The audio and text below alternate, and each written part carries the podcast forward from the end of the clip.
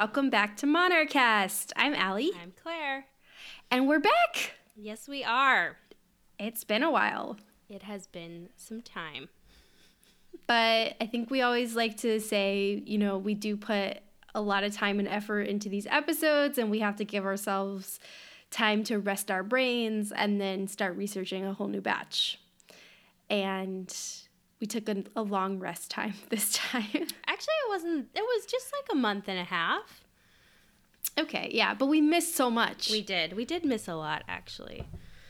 it was a very busy month for the Royals while we were gone.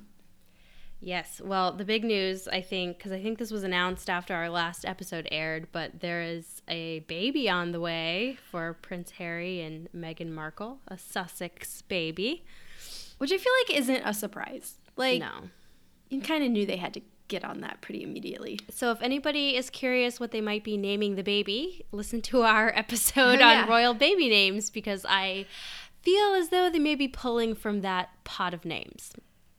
Yeah, I I wonder like how cuz obviously they have a little more leeway, right? Like none of their kids are going to be heirs to the throne and potentially might not even be styled with royal titles. Well, some type of royal title, but they they might not be like prince or princesses, right? But I don't know like how much leeway they're going to take with the names. You know, who knows? Because Princess Anne's kids have certainly gone off the beaten path with their kids' names. But again, she didn't give her kids titles. So Right. they have a little more freedom. Harry is going to be probably in the next few years uh, the son of the monarch. So I don't know. I think they're going to stick pretty traditional. They kind of implied that. Like I feel like there was something I read where they were like, "Oh, we were given like a list of names." Well, that wouldn't surprise me. Yeah. I mean, I think, but I think you'll probably see when we talked about in our episode some of the names that maybe were being held for Harry. We might see some of those. So they announced this baby news at the start of their royal tour down to Australia, New Zealand, Fiji, and Tonga. And I joined them for the royal tour. You personally? Me personally, no. Oh, I wish. Um, I was just coincidentally in Australia at the same time, which was super fun, obviously, from the standpoint of this podcast. Um, I didn't see them at all. I didn't see even any of the crowds really that had come out to see them. They, they think they landed like the day before I got there, and then obviously they were out and about doing Invictus things during the day, and I was at work. And then I did end up going actually to Invictus, which was super amazing. Um, but they were in uh, Fiji the day that I went. Oh, bummer. I did take the ferry every morning past the house that they were staying at because it's like right on the harbor. And one morning I saw a bunch of people standing outside, but that was also the day they like went to New Zealand or something. And so I was like, oh, there's no chance it's any of them. Um, but it was kind of fun and interesting to be there at the same time because obviously, by all accounts, this was an incredibly successful tour. yeah, was the media going crazy when you were there? Uh, I mean, like I wasn't really watching or reading a lot of Australian media, so I don't really know. But from like the regular gossip media that I do read, it was a big deal, and it was interesting because, like, on one hand, like everybody was like, "Wow, this." tour and then regular people like at work were kind of like oh yeah that's happening like they were aware of it obviously but like playing it kind of cool right? Like nobody i work with was like lining up to meet them. So it was more of a success from the international stage. yeah and i mean it certainly was a pr coup for the royals because nobody made any really bad gaffes or said anything insensitive which can sometimes happen with the older royals. You know they did announce the baby so that kind of gave them a bunch of goodwill. And then um, invictus you know the reason they were in Australia to begin with was, you know, I was really surprised by it. I went in, and like the reason I went was like coincident, coincidentally, like my boss just planned like a work outing, and we were gonna go to the Invictus Games, and so we went to the wheelchair rugby, and I was fully prepared for it to be this like hokey, kind of like pretend like lifting up kind of thing of like, oh, look at all these like wounded people like playing sports. You know, like there's a there's a potential for that to be kind of hokey and also kind of false. And it wasn't at all. Like it was really inspiring and uplifting. And the first game we saw was um, Great Britain versus France, and France was terrible. Okay, like Great Britain was like wiping the floor with them, and then France finally scored, and the whole place like you thought the roof was gonna come down. Like oh, the place exploded. Like it didn't matter what team they were on. Like everybody was just rooting for everybody. And then Australia played New Zealand and they have a really big rugby rivalry. Like just generally speaking, professional rugby is like they're the big rivalry, right? So they really kind of embraced that spirit and um, also, the Australians kind of know the deal when you play New Zealand, and so they kind of know all the correct responses and things. So New Zealand did the haka, and I don't know if you know what that is, but it's this Maori tradition that they do before like sporting events sometimes, and it's this like basically posturing and kind of cheering and chanting that they do. And I put it on our Instagram because it was incredible. Like you just have a bunch of, you know, obviously wounded men and women in wheelchairs performing the haka and like I was like I might cry. Like it was really cool and you know everybody getting really into it and you know then throughout the city to see the flags everywhere they like put a flag on top of the harbor bridge and then you'd be in the subway station and they'd have like the ads playing and even when they were like on mute it was really hard to kind of not cry because i'm telling you it was like this so it, are you gonna cry right as, now no, I I'm not. I if I talk more about it maybe, but it you know, it really was this like very sincere effort and I was thinking a lot about it in the context that we've talked about the modern royals in that there's this idea that they're useless, right? Like what is their purpose really? But this was a very tangible thing that in this case Prince Harry has created that I felt like it did seem to be making a difference in people's lives. Like you had a bunch of school kids that were coming and like just really getting into it. Like the athletes were really having a blast. I just thought it was like refreshingly like earnest and sincere and not at all what I thought it could be. Well, that sounds great. Yeah. So I know that was like rambly and long winded, but I really was prepared to be cynical about it and I came away impressed. Well, that's pretty cool. So good job, Prince Harry. well, speaking of um, Harry and Meghan, yeah. I do have a piece of gossip. And this is probably going to make you a little angry to talk about. But I couldn't resist bringing this up. I think at this point, this is maybe a week old, and maybe it's old gossip at this point, but it was really, I think, a fascinating example of the way all of these people relate to each other. Or also the way the women get talked about yes, in the press. All of those elements coming into play.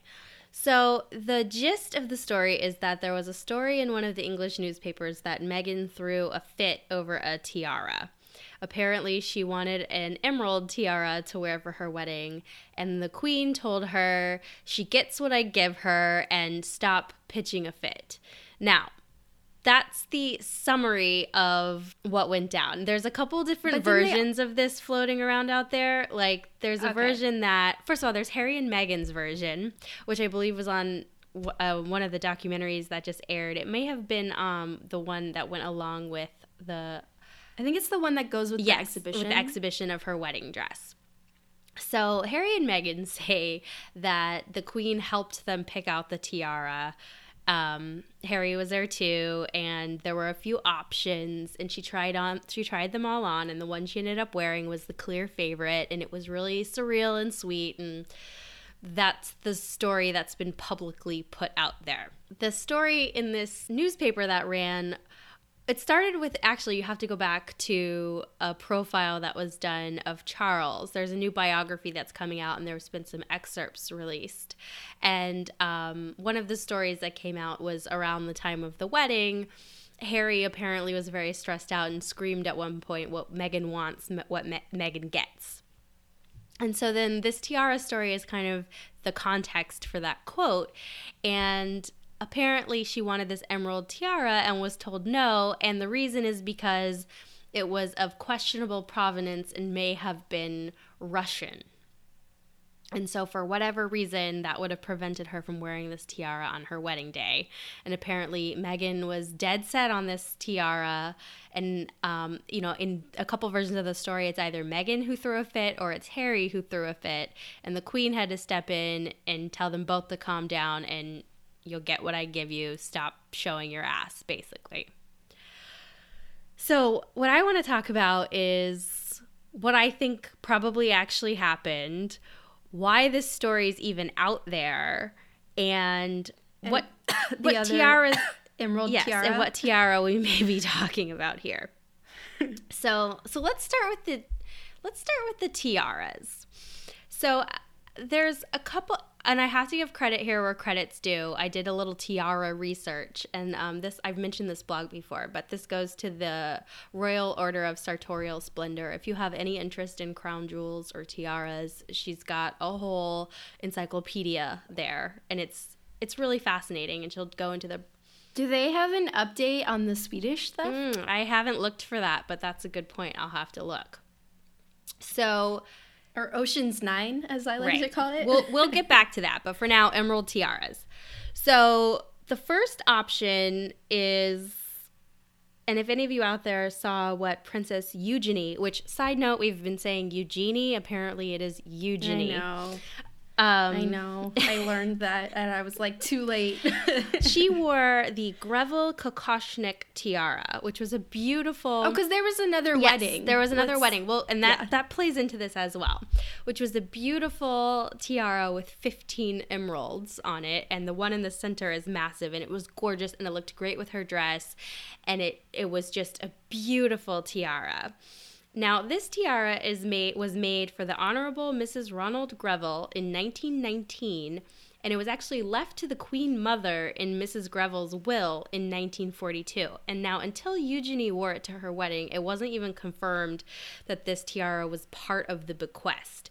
So the provenance here is completely known. It's not Russian, but let's put a pin in this Eugenie part of it while we discuss what I think is the other option for which tiara.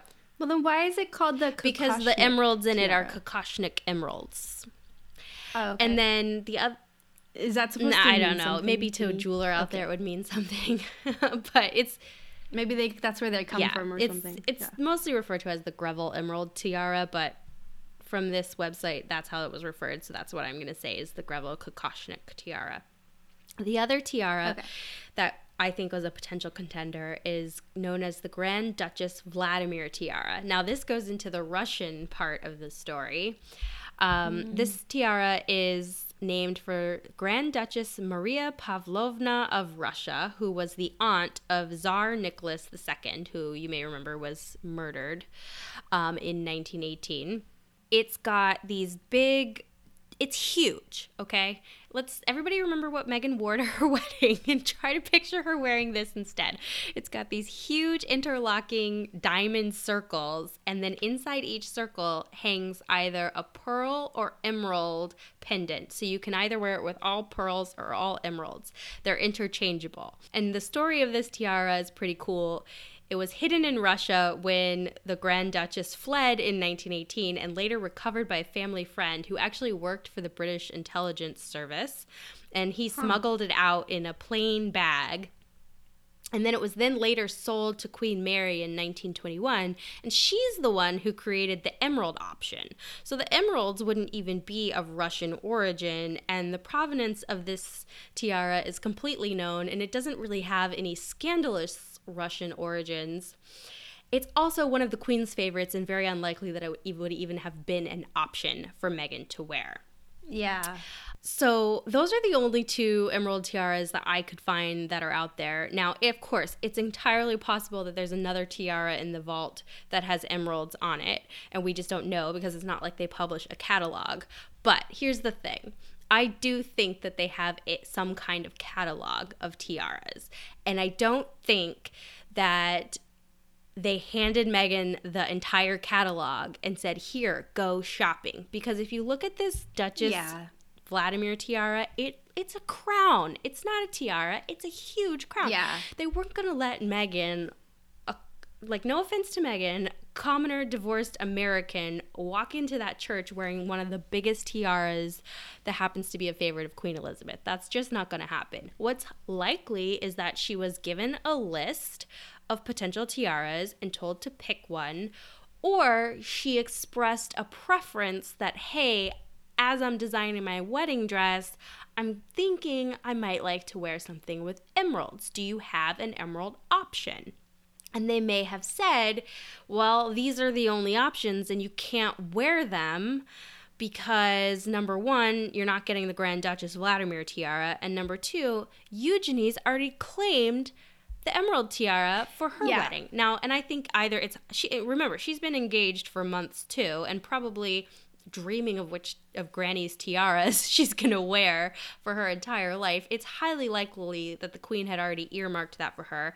It's also likely that they said to meghan "No, you can't wear emeralds at all." Because Eugenie is going to wear emeralds, and that's, I mean, let's look at it. With all the hype around Meghan and Harry's wedding, that was like the one thing Eugenie had going for her was that she is a blood granddaughter of the queen and gets first pick of the tiaras. Well, and also, like, from what I'm understanding, she was planning to get engaged earlier, but they had to postpone it because Harry and Meghan got engaged, and then, or postpone announcing it, and then she, they also had to postpone their wedding as well. So she's already had to, like, cede her own wedding to her cousin. And so, yeah, of course, the queen was probably like, well, you get your choice of tiaras, and obviously you're not going to wear it after Meghan wears I think what happened, know? if of course I wasn't there, but I think it probably started with an expression of a preference for emeralds, and she was told, "No, you can't wear emeralds because Eugenie is going to wear emeralds," and she may have pushed back on that, or maybe Harry pushed back on that. Um, I think maybe the reason why the Russian piece of it came in is because if somebody hears emeralds and they think of which tiara has emeralds in it, um, if this was reported before Eugenie's wedding, no one even knew that this Greville tiara was part of the collection. So maybe they thought, oh, the Grand Duchess Vladimir tiara, they wouldn't want her to wear that. This also happened around the time where those poisonings were happening in England. So maybe they really didn't want a Russian connection. But I think a lot of that is probably garbled through the grapevine. Yeah. I feel like the really, like, all of this sounds like insanely complicated for what probably was a simple, like, I like emeralds and there was a well there are no emerald like, options and here we'll like, bring you some like, options. yeah because it seems crazy to like make up this whole story about the russians when really the answer is like this is the queen's favorite tiara you're not going to get that as an option and the other one is already claimed by someone else. Like i don't know. They all seem pretty understanding people like i, I now the other thing though is like i was thinking the fact that maybe she wanted an emerald tiara explains a little bit more the plainness yeah, of the dress. That's true. So if the dress was designed with something in mind and then you find out you can't get it, that would be and stressful. I'm sure it's very stressful when you're planning your wedding. I think like anything, this story, I think it's so it's too bizarre to have been made up. But completely anyway. I think there's some kernels of truth. I think that the public version that Harry and Meghan have presented is probably half of what happened, you know, maybe after she asked for this, then yes, the queen did bring them some tiaras and they all tried them on together and it was really sur- surreal and that's the story that you're going to tell. But I don't think anybody was pitching a fit. I mean, I certainly know if I was in her position, the last thing I would do marrying into a family like this is throw a fit over a tiara. That's not the hill I would want to die on. Um, no. But who no. knows? And, you know, I think a lot of it too is what we also want to talk about is you've seen a building up and a building up and a building up, and this is the teardown. The teardown. Yes. The backlash has yeah. started, which was inevitable. Which is is already already going to happen because here's a popular new person who from the view of a lot of really stuffy people is an interloper and getting really popular. And that's why we're reading all the gossip articles about you know kate reasserting her role and like all this stuff. And like it's all probably nonsense. Like these are not people that like they have a lot of other things to do than worry about like i don't know like whether like a popularity contest. I i would hope I don't know. I mean, maybe these are really catty people. I don't know. But like, we're starting to see all the stories that really come in and like compare Kate and Meghan. And like, it's really becoming a battle of like, they just want some sort of cat fight, right? And it's starting to take on kind of a racist undertone in some corners of the internet, and it's just really disheartening and disgusting. Well, to end this on a happy note, if you'd like to see the tiaras that we're talking about, we're going to put pictures of them on our website and we'll also include a link to this blog because you can go down a shiny, shiny rabbit hole. But really, I just wanted to talk about it because it had shiny jewelry and a little yeah. element of court intrigue. It was the most bizarre gossip story that has come out. Like, because there's all this stuff around Prince Charles, like using his book to, like, you know, kind of like assert his place in the royal order. And then, like, out of that comes this, like, bizarre tiara story. And it's like, wait, what? so, and I don't know if it's coincidental that it's happening like right after the royal tour where Harry and Meghan were like insanely popular. And it's like somebody trying to puncture that balloon a little bit. I think it's entirely likely. Yeah. But, so that's the tiara gossip. If anybody has any insight, let us know. Or theories. Yeah. We're going to keep this one going. All right. Do you have any other gossip? No, I think that was it. I mean, like like I said, there were some big things that happened in our little break. Like there was a royal wedding and a royal tour and a royal baby announcement. Also, I just was thinking about this. Like the future king of England is seventy years old. Yeah, that's crazy. Like I was doing some research for a later episode that we're gonna do this season and thinking about like how royal sons were like champing at the bit to like assert their own power and like getting really tired of waiting around for power and like William is like third in line. like, I don't think he's or second in line. Like I don't think he's chomping at the bit. Like this this scenario that currently exists, like trying to think about translating that into some historical idea of like what it truly meant. I was like, I can't even see like these historical people like even putting up with this situation. Like it would never happen. People just didn't live that long, but like thank God they're doing they're living this long at a time where like their power is minimal because she would have been pushed down the stairs a long time ago. Seriously, like it's just like I just had that moment when like you see all these headlines of like happy 70th birthday Prince Charles and it's like really stop and think about that. Like it's a long time. It's a long yeah, time to wait. I mean, and he's got possibly years to go. So Fingers crossed. Yeah. Anyway, now we're going to talk about the past. Yes. So today we're going to talk about Queen Anne. And she is going to be the first in a series of episodes that we're going to do on Queens of England. Queens of England and wannabe Queens of England. Yeah, we're going to throw in a couple of consorts in there um, yeah. some of the more interesting ones. But what we're talking about here is women in power. Yeah, and we've talked a little bit about Queen Anne. We before. have. We talked about the a little bit about her in context of um, when we were talking about George of Hanover. Um, we talked, yeah, George of Hanover, and we were talking about the um, consorts of queens and their different titles because her husband did not take the title king. Mm-hmm. And we talked about her a little bit when we talked about um, the Glorious Revolution, and so she's she's come in a little bit, but we thought we'd give her her own episode because her rule was pretty interesting. And I think in one of those episodes I said that she only ruled for five years. That's that's incorrect. She was Queen of England for five years, but during her reign, and we'll get to this, you see what's called the Acts of Union, and that was joining Scotland and England as formally joining them. Because remember, they were joined under the crown of um, King James I when he took the throne of England, but formally joined into Great Britain, and she continued to rule after that. And this is a great segue, I think, to start with this series, Queen Anne being the segue, because a lot of her rule is a direct result of Henry VIII.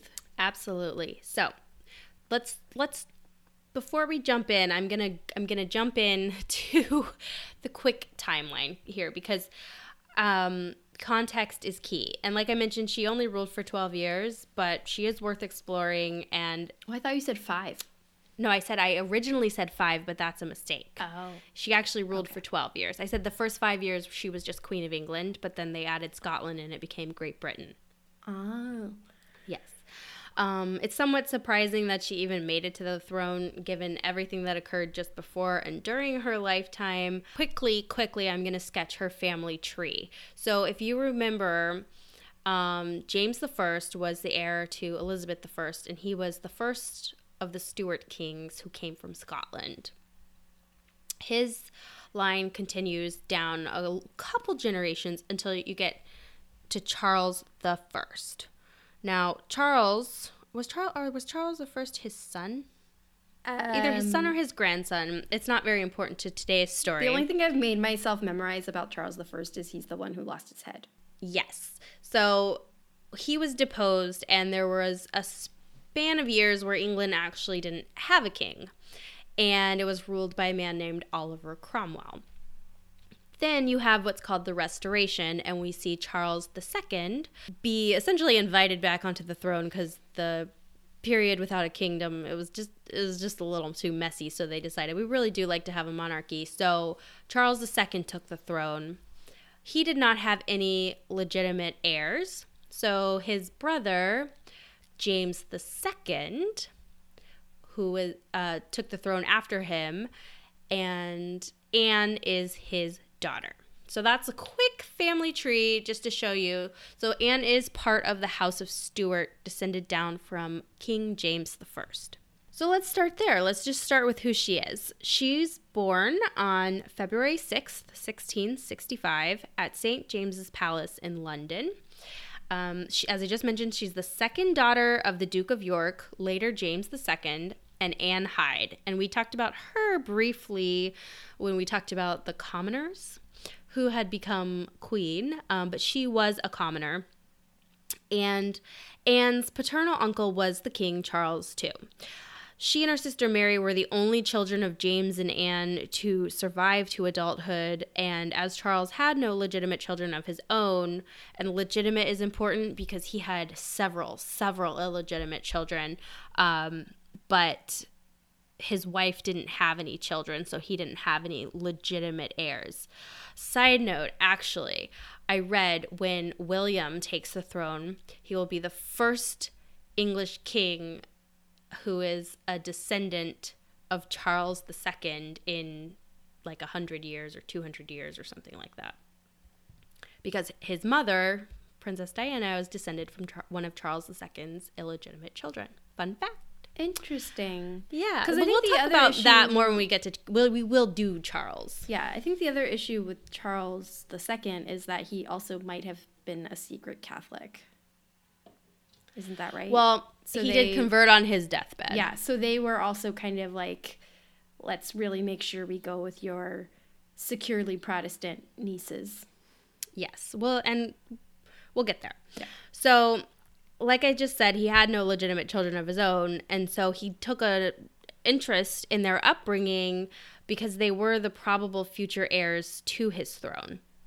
So, like you just mentioned, the mm-hmm. first and major issue was religion. So, from the beginning, the religious issues in England played a part in Anne's upbringing and cast a shadow over her entire life and reign.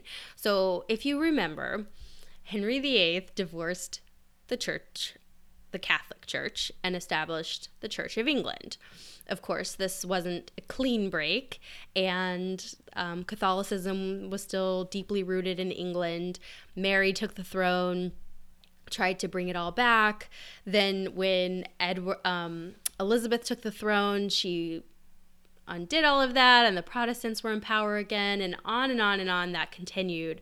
So you get to the reign of Charles when this idea of Catholicism in England is scary and abhorrent and everyone lives in fear of the Catholics trying to take over the throne when in reality I think I read so I, I read a lot of this um, just so you know in this biography called Queen Anne the Politics of Passion it was really good. It was really long. But they said it was something like 1% of the population in England at the time was actually practicing Catholicism. So it was really a phantom threat, but one that was driven significantly by propaganda. So the Everybody public likes a scapegoat. Yes, and the public and the parliament were very fearful that the Catholics would try to come back and take the throne. So it was really important that Anne and Mary be brought up as Protestants. Um, by the time Anne was born, it was pretty clear that her father, James, was leaning toward Catholicism. And by the time she was a child, he was openly practicing the Catholic faith. Um, at the time, it was forbidden for Catholics to hold public office. And as a result of this, James actually had to resign as Lord Admiral in 1773. So everyone knows that James is practicing the Catholic faith and has turned his back on the Church of England the idea that his children might be brought up as Catholic was completely abhorrent. So Charles took over their education, ensuring that they were brought up in the Anglican Church. And this was to satisfy Parliament, um, who said, well, if James is your heir, we can maybe deal with that, but his kids absolutely cannot be Catholic.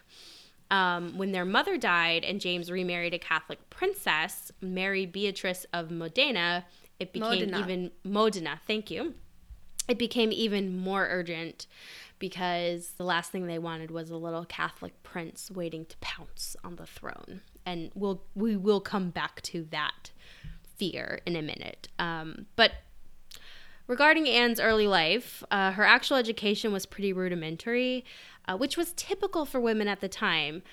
Um, James the First apparently felt that women shouldn't be exposed to too much literature and scholarship.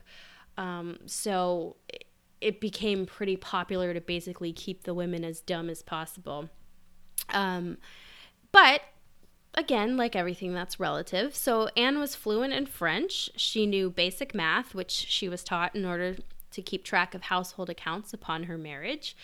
Um, and which she was mostly tracking like accounts. That's more than basic math she uh, well she could add and subtract and if the numbers didn't add up she could figure yeah. out that they didn't add up. She couldn't understand the complexities for example of the treasury or mm-hmm. governmental expenditures. She had a hard time with that later on but she she knew the basics. Um, and she was taught mostly female pursuits like music dancing and drawing. She could read and write and was an avid correspondent with her favorites um, in fact, she would write multiple times a day and expect just as many responses in return, which put a lot of strain on her relationships. Is that favorite with a U? Yes, fa- favorite. And um, both Anne and her sister Mary were also really, really principled in their morals. So the court of Charles was notoriously morally corrupt for the time. He was very into his mistresses and led by example. Um, but the girls seem to have reacted to this by developing strong moral principles and sticking to them. So they weren't engaging in any of the more bawdy behaviors of his court. Anne was never a healthy child from the very beginning. I think it's kind of typical of children at this time and maybe royal children in general. Um, but she suffered some kind of mysterious eye condition. I, I've seen this described as a defluxion and also watery eyes. So the book I was reading basically said it's not clear what this was. It could be anything from a pain in the eye to actual watery eyes. Um, but it was apparently severe enough that they sent her off to France for treatment when she was very young. She oh, first she's lived... like those fluffy dogs that like have tears and yes. stain their faces. yes. They had to keep treating them with little masks. Yeah. Um so whatever it was, they felt like it needed to be treated. First she lived with her grandmother in France, and then her grandmother died, so she moved into the household of her aunt, um, Henrietta, who was married to the French king's younger brother. Um, but then she died suddenly, so Anne returned home it's not clear to me whether she was ever cured, and apparently, um, some people did remark that she had quite a pronounced squint, so perhaps her eyesight wasn't very good. Maybe um, she just had like really bad astigmatism or something. Yeah, I mean, all I know is this is bad enough that I just saw this mentioned in several different sources. So clearly, it was a topic of conversation. Would explain the squinting perhaps maybe you should write your own theory on it but well, i have go. no idea but it was severe enough that it's mentioned multiple times um, she also survived smallpox when she was a teenager she contracted this. This is kind of a sad story. Was during the wedding preparations for Mary, who was being married off to William of Orange. So Anne missed the entire wedding, and she was so sick that she didn't even get to say goodbye to her sister because they couldn't delay the departure any longer. So they kept telling her that Mary was there. And then when she finally got better, they said, oh, no, actually, she's already in the Netherlands. Yeah, it's kind of sad. I mean, they were very close as children, as they would be. They shared their own household away from their parents, and they had friends that they shared. But, um, you know, as you can imagine, they were both in a very unique circumstance and probably leaned on each other. But at least as children, they were very, very close. That doesn't remain the same for later in her life. So then, just to round out the biographical details, um, once Mary was gone, it was Anne's turn to find a husband, and you'll find this interesting. There were rumors that she was going to marry George of Hanover, um, but and that's the George of Hanover that ended up succeeding her to the George throne. the First. Yes. Um, but in reality, this was never going to happen because his mother, Sophia of Hanover, was never going to support the match because Anne's mother had been a commoner. So Anne was not deemed to be good enough for him. Yeah, I thought that was kind of interesting because these electors in Hanover, you know, they're are they Well- princes? Sophia of Hanover was the one who was like directly in line for the throne after Anne. And it's interesting that she thought her own position was better than the woman who preceded her in line. Well, at the, throne. time though, Sophia was not in line for the throne. No, I know, but like eventually she was. But like Anne outranks her in this regard and yet somehow isn't good enough for her son. That's so weird. She's tainted because her mom was a commoner. Ugh. Yeah, kind of snobby. So eventually it was decided that Anne would marry Prince George of Denmark, who was the younger brother of King Christian V. And this was actually a really good match for her. The marriage was a very happy one. By all accounts, they really did fall in love with each other and they really cared about each other. And the marriage produced 17 pregnancies. Damn. That's a lot of them. So, um, you know, they clearly didn't hate each other. Um, sadly, of these pregnancies, only five children were born alive. She had at least 12 man. stillbirths and several miscarriages, and only one of those lived past the age of four. Um, that would be her son, William, the Duke of Gloucester, and he died at age 11.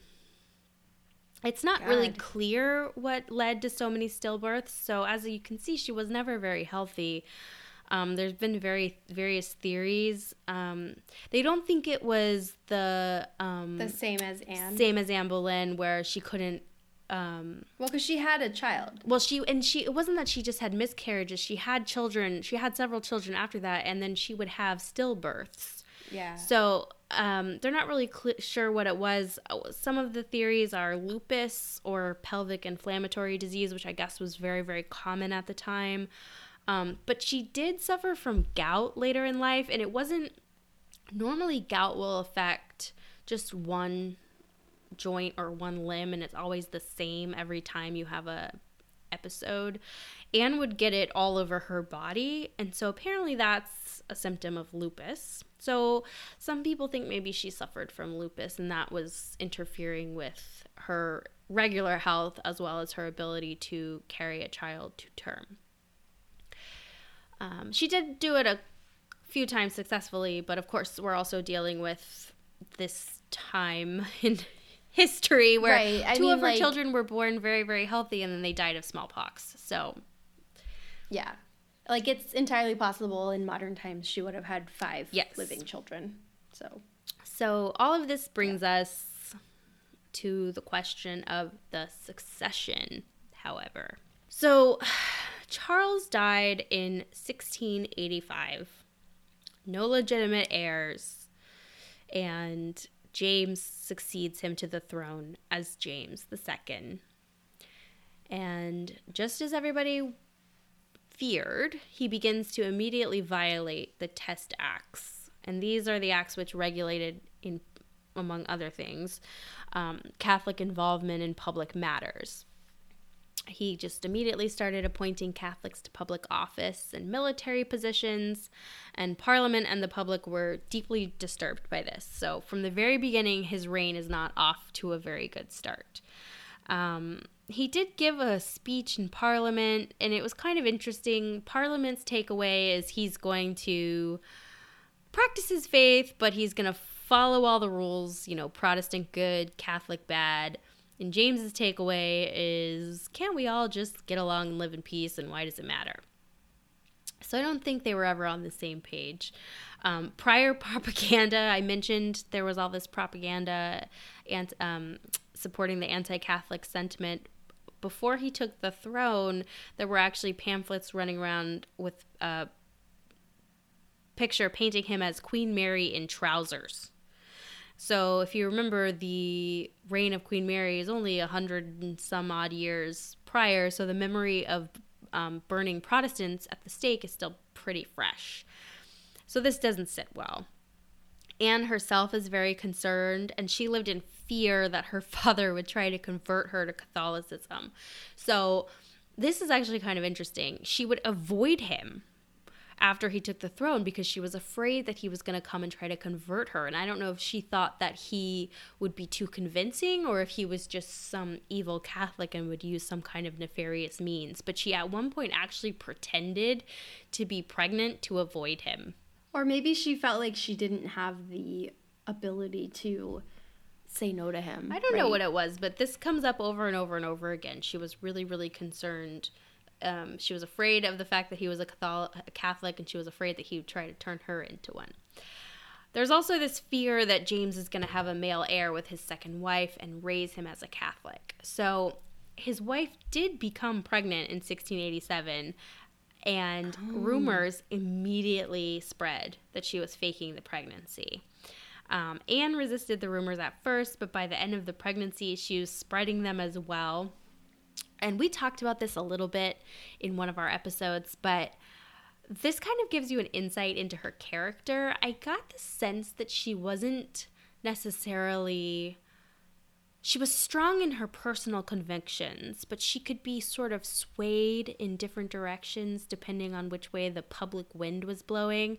So when it became clear that the public is thinking that this pregnancy is fake and either decides to support this knowing that she's going to be threatened by a baby brother, or she truly did believe that her stepmother was trying to fake a pregnancy. But she went so far as to refuse to be present at the birth so as not to be called upon as a witness. And she was telling people that her stepmother wouldn't let her touch her belly and she would hide and not undress in front of her. Never mind the fact that uh, I think her sister asked her, Well, did you ever do that in her previous pregnancies? And Anne said, Well, no.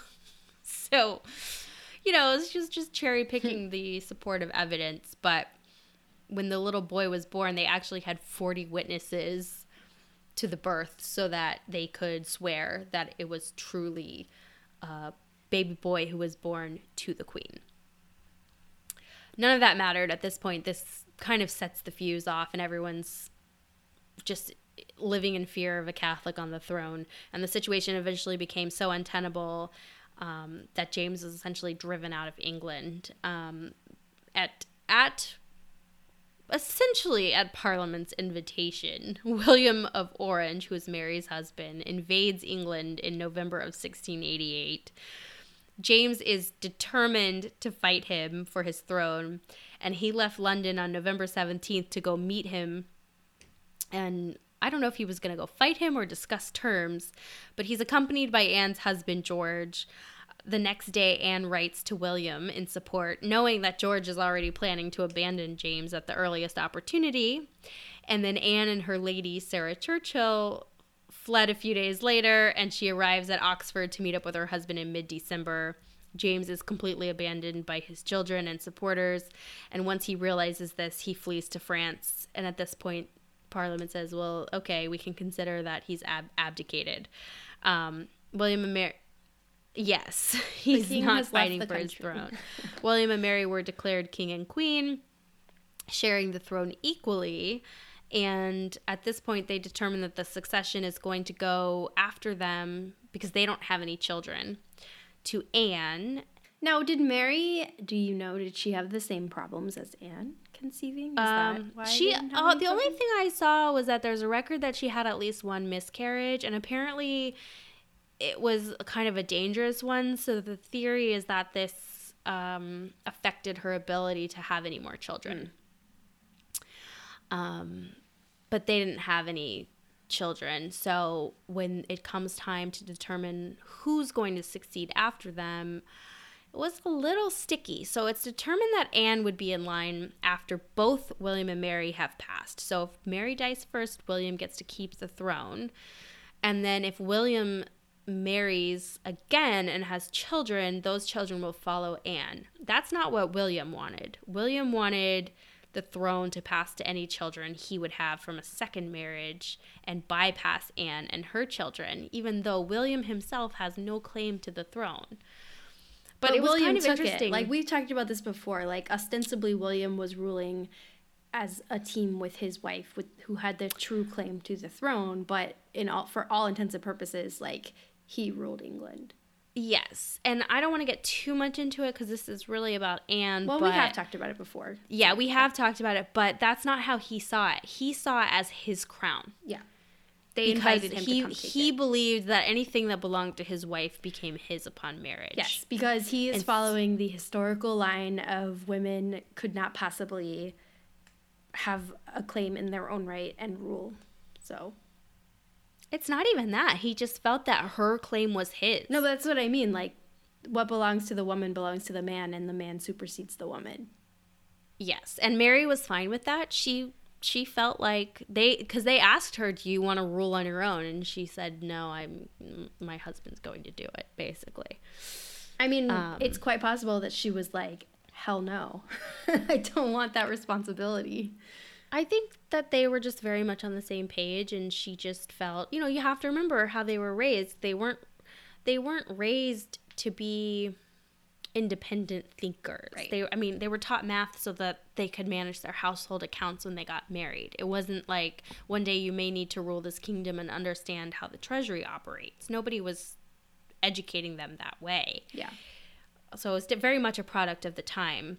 But Anne actually, you know, took the opposite approach, and I don't know if it's because she saw that and she and that didn't sit well with her, where William almost succeeded in cutting her out of the, the succession. But when it was her turn, there was never even a question. She she was the queen alone, and her husband remained Prince George. So I thought that was kind of interesting. Um, so around the time I want to bring in Sarah Churchill. So the reason we're doing an episode on Anne is that there is a movie coming out that I think looks really good and interesting called The Favorite. And it explores the relationship with Anne and Sarah Churchill and later Sarah's cousin Abigail and their rivalry to be Anne's favorite. For a very long time, Anne and Sarah were extremely close ever since Sarah joined her household when Anne got married to George. In fact, they were so close that when I talked about her, you know, writing people multiple times a day, you know, in her memoir, Sarah says being friends with Anne was exhausting because she just expected a response to every letter. She expected her to be there all the time, even though she did give her a lot of time away to be with her family. They just they were almost freakishly unhealthily close. And this is the reason for the eventual rift with William and Mary. So, shortly after William and Mary took the throne, Sarah's husband, John Churchill, who was later the Duke of Marlborough, um, was accused of conspiring with the Jacobites, who were the supporters of James. And Sarah was banished from Anne's household. Anne did not react well to this. She was extremely angry at what she saw as poor treatment. And along with this, they took away her honor guard. They, I think, decreased her allowance. They basically exercised control over her, kind of reminding her, You're not in charge. We're now in charge of you. Mary felt like Anne was not subservient enough to her as queen. So the sisters, you know, they had previously been close, but now that Mary is queen over Anne, it causes some tension. It culminates in the fact Anne gives birth to a baby who died immediately after birth. And when Mary went to go visit her, first of all, Mary had to be convinced to go visit her. And when she did, she just continued to fight with her over this issue of whether or not Sarah could come back to her. Um, to her household. And after that, they never spoke again. Mm. But what's interesting about that is that the, at this time, Anne does have a living son, William, Duke of Gloucester. As I mentioned before, he lived to the age of 11. The king and queen were very, very fond of him.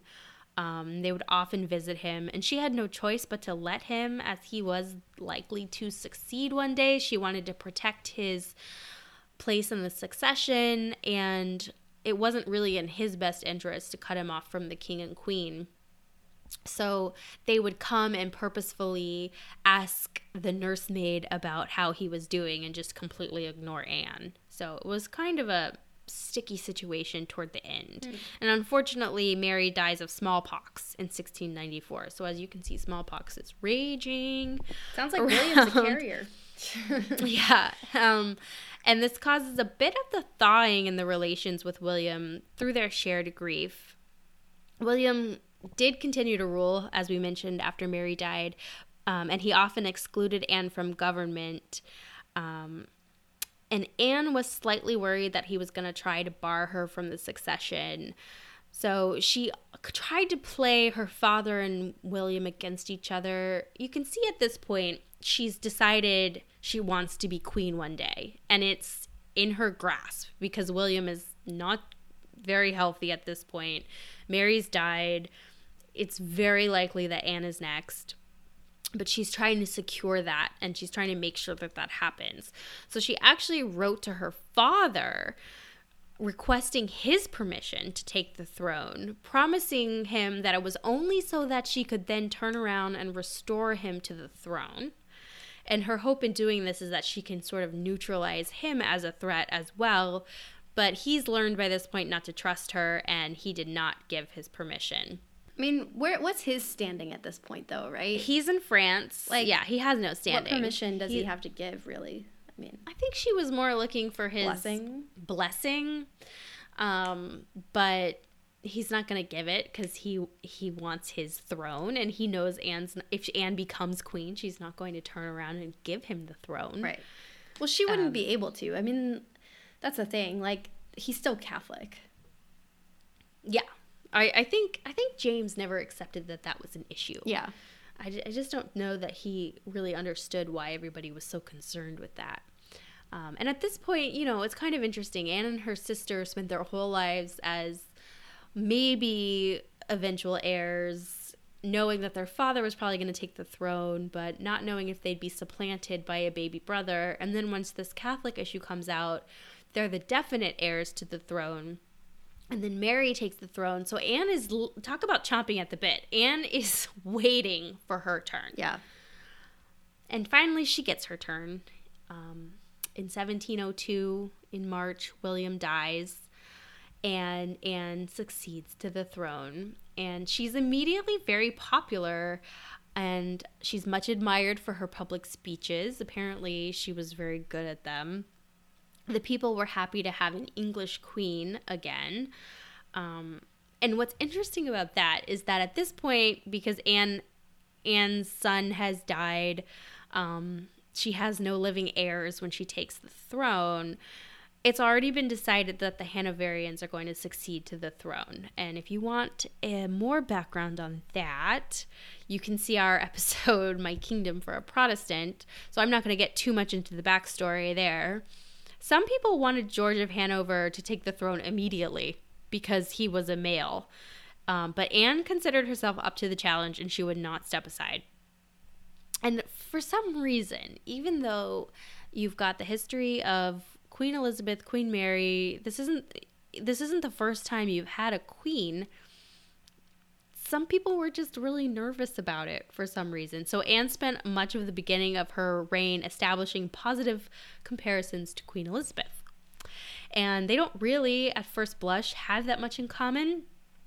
But luckily for Anne, at the time, England had just become involved in the War of Spanish Succession.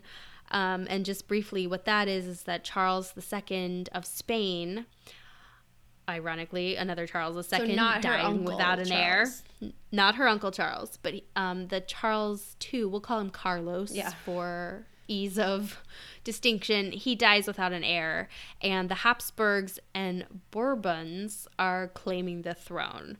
So, since Elizabeth went to war with Spain, Anne's going to use this to her, her advantage because Anne is going to war with Spain. So, France and Spain allied together, and the Netherlands and England and some other countries were on the side of um, the Habsburgs. And if we remember And- from our Ferdinand and Isabella episode, the reason both of these families can claim this is because um, Isabella's various children's marriage alliances with both Habsburgs and Bourbons. Yes. Um, but ultimately, I do believe it ended up going to the Bourbon side. So, um, think it was the Duke of Anjou gives up all claim to the French throne in exchange to be given the Spanish throne. But that's a very brief history of that, and that's that's my cursory Wikipedia uh, scan when I said, "What's the War of Spanish Succession?" um, when she takes the throne, she's mid 30s, but she's so infirm at this point that she has to be carried to her coronation in a chair. She's also, for some reason, she's determined to have another heir, and she was never convinced that her childbearing days were over. So when she takes the throne, you might say, well, she's infirm, she's very obese, she's childless. Is this a good idea? And Anne's like, yeah, it's a great idea. I've been waiting for this my whole life. I can certainly have another child, and I am up to the task because I am just like Queen Elizabeth Who never had a child. Who never had a child. Yeah, but unfortunately, you couldn't uh, make this like cult of the Virgin Queen around Anne because she was married with a husband and had 17 pregnancies. Yes. But she steps up.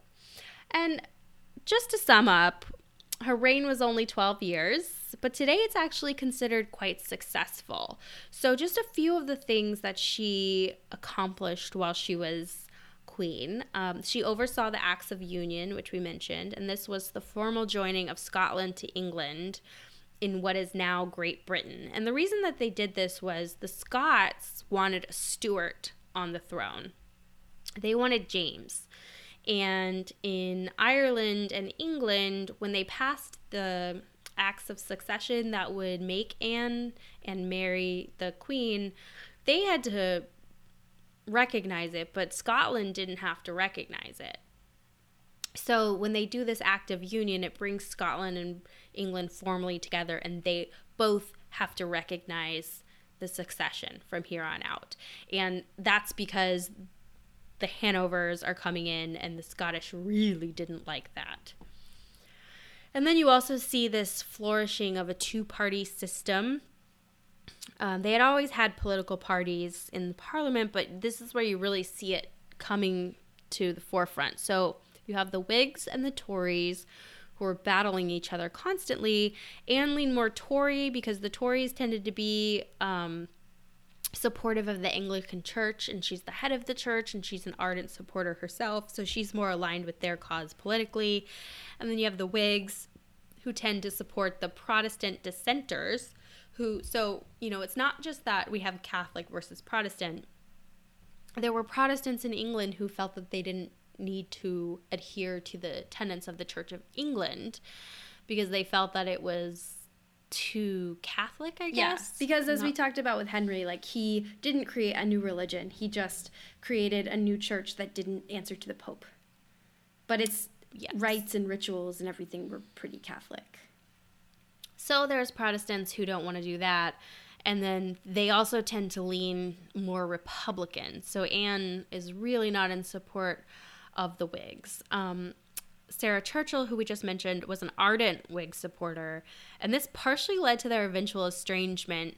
Um, and I- I think this movie that's coming out really covers the complexities of this relationship, although it's probably, I think, just a backdrop for a very weird movie. It looks very weird, but it looks very good. But I didn't go too much into this relationship because that is covered by the movie, and I plan to see the movie, and I would encourage everyone out there to see it. And this is not sponsored by any means. No, and that this is just so be, that if you want to see the yeah. movie, you know a little bit of the realness that happened in the background. Yes. um, but this partly led to their eventual estrangement because they couldn't agree on politics, and Sarah really wanted Anne to get involved and support the Whigs, and Anne wouldn't do it. Um, Which so, is a little strange because if you're saying the Whigs tended to lean more Republican, the monarchy has barely been restored. Like, Anne's uncle was the first restored monarch. Why would she report? Why would she support politicians who are leaning Republican anyway? When Yeah, England has just I don't think it's from being a necessarily. I don't think that maybe all of them necessarily wanted to be a republic, but they wanted to be more like a republic. But it seems so just less and less power in the monarch. Unlikely that a monarch would support that. Absolutely. Like Sarah seems a little Um, delusional. there were several reasons that they were eventually estranged, but that was a big one. And Sarah wrote a memoir and apparently just really trashed Anne. And she's actually likely responsible for the rumors that Anne was a lesbian. And those these rumors, Which is interesting because, like, if anybody's likely to be tied up in that, it would be Sarah. Like, like Well- who wouldn't take like extrapolate from rumors that Anne is a lesbian and then assume that Sarah is her lover? yeah, I don't know. And it's funny because in that biography I was reading, both Mary and Anne would write these letters when they were young girls to their friends that were very passionate and to like modern day sensibilities you're thinking like whoa what is this? But apparently back then it was just really common to express yourself that way. Yeah. Like, like, this idea of courtly yeah and this idea of courtly love didn't necessarily have to be between a man and a woman. You know it was like you could because it was supposed to be platonic it could also be between women and women and to a lesser extent men and men. So those definitely supported this rumor but you know anne again she had 17 pregnancies with her husband so it's not like it really matters. It's just that at the time that was not a rumor that would have helped her.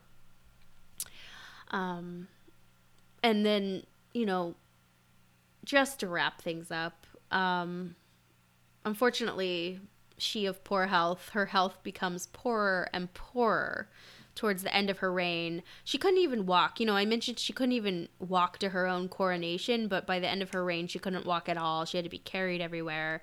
Um, she suffered a stroke in july 1714 on the anniversary of her son's death which maybe it was caused by that. I don't know. Um, and then eventually on august 1st 1714 she dies. And thus ends the reign of Queen Anne. And the Stuarts. And the Stuarts. That's the last of the House of Stuart. Well, the last of the house, the Protestant House of Stuart. Yeah. There's the Scottish House of Stuart, which continues. Well, no. Well, no, just James and his well, they children trying to get the throne right. back. Like there's Bonnie Prince Charlie and the Jacobites and all of that. yeah, but they never sat on the throne Nope. again. And we enter the Hanovers, which still continue to this day. Yeah. It's kind of interesting. You know, there was just so much I found interesting about her, and there was so many interesting things in that biography. I really couldn't just narrow down one thing. I was going to tell the story of the changeling prince. Oh, yeah. That is a weird one. In more detail, but I think we had already kind of talked about it, so I didn't want to repeat ourselves. I don't know if we really did, but like every time I hear about that story, I'm just like, people. And people just like a lack of scientific education will really just lead people down strange paths. Well, I don't even think it was that. I think it was just propaganda because at this point in time, I think Anne could have lived with the fact, you know, you have to remember, by the time her father remarried, he remarried a 15 year old. Yeah. And Not uncommon. by the time she's pregnant with this child, Anne and her sister are married and having children of their own. And it's one thing to be supplanted by a brother who shares your belief system. I think that would sting a little, but less so than to have on top of it, he's also this Catholic religion that you're so afraid of. But I think a, a big element of it was they didn't want the competition. They were they were starting to look at themselves as sure things and they didn't want the competition of a baby brother because I guess the stepmother had had multiple miscarriages, so they didn't at this time think she was even going to have another baby at this point. So it was kind of a surprise, and then it was pretty clear it was going to be raised Catholic because she was Catholic. I, I just kind of think it's sort of you see her ambition peeking through a little bit. Yeah. And you know, it's interesting because we didn't really talk about Mary that much, but Mary was very supplicate. What am I trying to say? very passive. And, you know, she gave in to her husband. She let him rule all of her decisions. Anne and her husband did not have that kind of marriage. And I think what you see is Anne stepping forward and actually seizing the crown for herself, whereas Mary was more interested in seizing the crown for her husband. Yeah, and I think that's going to be a theme that we'll see throughout this series of episodes is England was for a very long time a country of kings and this idea of women ruling like Elizabeth I is a real exception to the rule, right? Where circumstances are just right for her to take the crown for herself and then keep it for through various measures. But before her and even after, the idea of a queen of England was a bizarre concept. And, you know, people just really weren't prepared to accept this idea that a woman could be a ruler in her own right. And I think that speaks to the difference in personalities, where Anne is a woman who decides that no, she can be a ruler in her own right and she's going to conduct her marriage and her life in, to that end. Whereas Mary was perfectly happy to say, you know what, yeah, sure, here, give it to my husband. Yeah. Yeah, it's really interesting. Yep. She, I mean, she was very much a product of her times, but also very much an anomaly in her yeah. times. So that's Queen Anne.